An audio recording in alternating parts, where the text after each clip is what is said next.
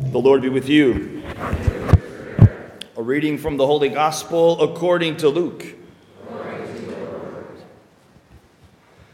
The angel Gabriel was sent from God to a town of Galilee called Nazareth, to a virgin betrothed to a man named Joseph of the house of David, and the virgin's name was Mary.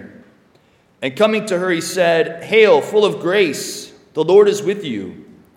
But she was greatly troubled at what was said and pondered what sort of greeting this might be. Then the angel said to her, Do not be afraid, Mary, for you have found favor with God.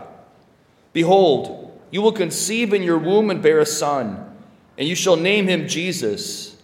He will be great and will be called Son of the Most High. And the Lord God will give him the throne of David his father, and he will rule over the house of Jacob forever, and of his kingdom there will be no end. But Mary said to the angel, How can this be, since I have no relations with the man? And the angel said to her in reply, The Holy Spirit will come upon you, and the power of the Most High will overshadow you. Therefore, the child to be born will be called Holy, the Son of God.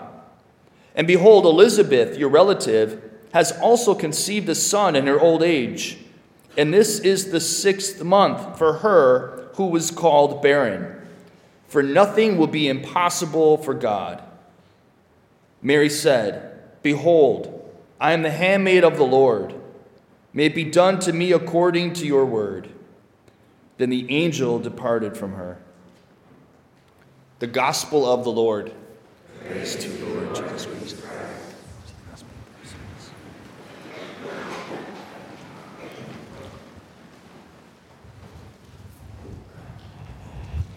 We have Mother Mary today as the central figure of our gospel. The archangel Gabriel coming to her to announce to her that she is going to be the mother of God, should she accept God's invitation. Notice that even Mary had to give her consent it was not something that God was presuming. He was going to respect even Mary's freedom. I mean, he knew that she was going to say yes, but still, he asked and gave Mary that opportunity to say yes, to exercise her freedom, to open herself to the grace of God, to the King of glory, which we heard so beautifully sung by our choir and our new organ in the psalm today. Let him enter, the King of glory. That's what we're getting ready to celebrate here in just a few days. The entrance of God into humanity. But it's not just any kind of entrance. God is sending a message. And with today's gospel, he's trying to help us understand more deeply what this great mystery of Christmas is all about. Normally, I don't bring any notes up here, but I read something this morning that I really wanted to share because it's from Pope St. John Paul II, so we can't really go wrong with that, right? he wrote, well, first of all, St. Augustine said, the ultimate nuptial union is between the Word and the flesh, and the bridal chamber of the union is the virgin's womb. That's pretty deep thought, right? And then St. John Paul II goes on God's nuptial love, announced by the prophets, is concentrated on Mary perfectly and definitively.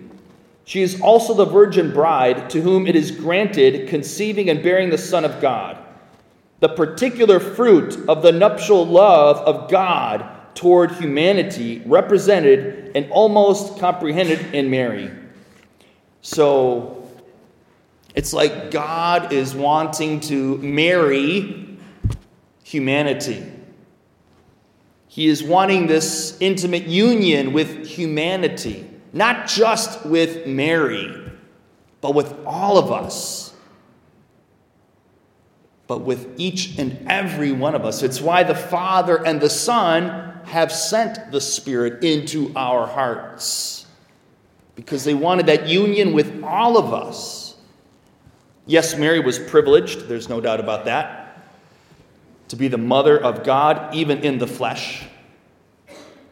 But she, for us, is a model. She is like the goal, if you will, the ultimate goal, the ultimate sign that all of us will get to participate in in heaven.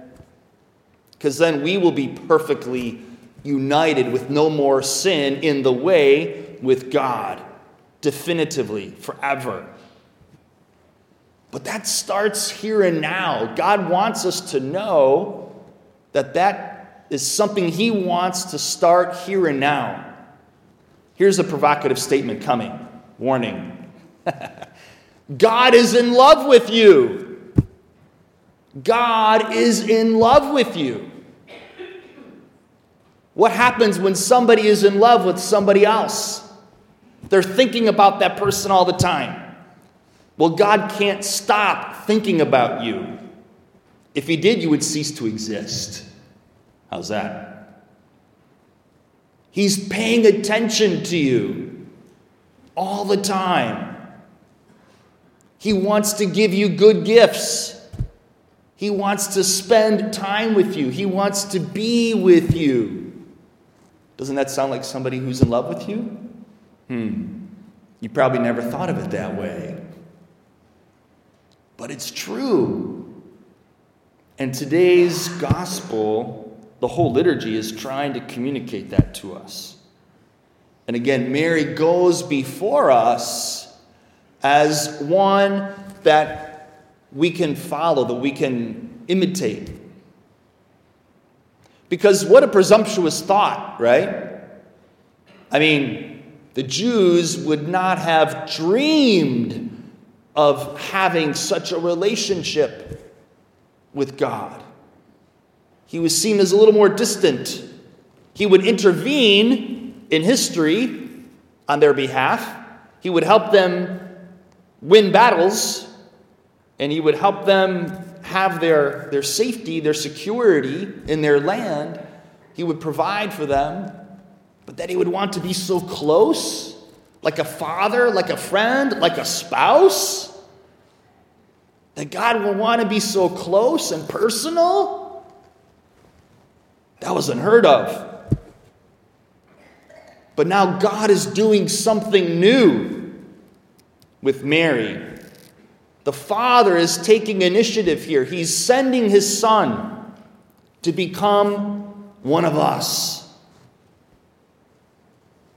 And He's doing that for you, He's doing that for me. He's not doing that for Himself. What does God get out of this? You know, look at the cross. What did Jesus get out of that? Except that he was showing his love for you and for me. Again, he was saying, I'm so much in love with you that I couldn't imagine living without you. And that's why I'm going to die for you.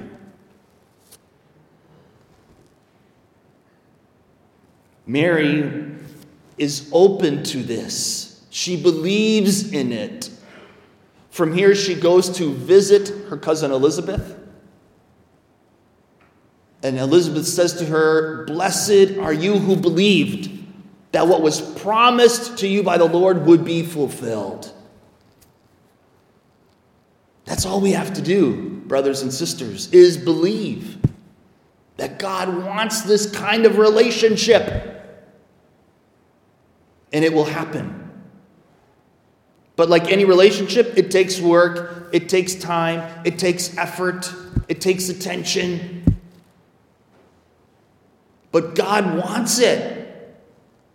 But again, He's not going to force you to have that kind of relationship with Him. But if we can just follow in the footsteps of the men and women who have gone before us, who have had this intimate friendship with God, we can have it for ourselves. All we have to do is be open to it. Open your mind, open your heart to the truth. And God will enter in and He will set you free from all your fears and your sins, your complexes, your obsessions, your compulsions, your worries. He will set you free. I saw a great testimony this week of a Jewish man now deeply in love with the Blessed Virgin Mary and Jesus Christ and the Catholic Church. But he was raised Jewish. Then he went to MIT, smart guy, Massachusetts Institute of Technology.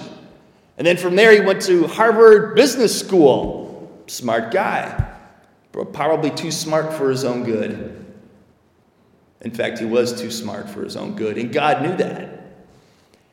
And then one day, Jesus decided to visit him, much like he visited St. Paul, you might say. This guy, he said the veil between heaven and earth was lifted for him. He was walking, I think, along the beach. The veil was lifted.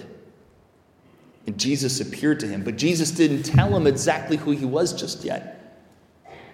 Because this man didn't want to be a Christian at all. He was already struggling. He says, Gosh, I was 29 years old. I'm already teaching, in fact, now at Harvard Business School. I did so well, and I'm not happy. I'm not happy. I'm supposed to be happy. I've been so successful. I'm so smart. I'm supposed to be happy in his own mind, according to the world. But he wasn't. He wasn't happy. He wasn't content. He was searching. He was open, although he wasn't open to being, being a Christian, and God knew that. And one year, God did not reveal his name to him for a whole year. He wanted to know, God wouldn't tell him. And then Mary appeared to him a year to the day after Jesus appeared to him. Mary appeared to him. And he said she was the beautiful person, creature, woman I've ever seen. And her voice, more than her appearance, her voice, her loving voice, pierced my heart. I knew exactly who she was. And I knew then that everything in the Catholic Church was true. It was the last thing I wanted to be, was a Christian, let alone a Catholic. But in that instant, I knew it was all true and that God was deeply in love with me. Isn't that amazing? You can watch it on YouTube. Just search for Harvard professor turns Catholic, you know? And the way he speaks about Mary and Jesus, very beautiful. Very inspiring.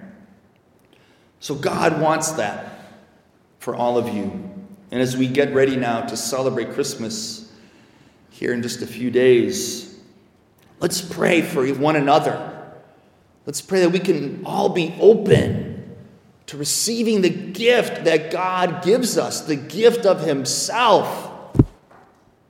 And let's pray that we can treasure that gift more and more and grow day by day in friendship with Jesus Christ, our King. Amen.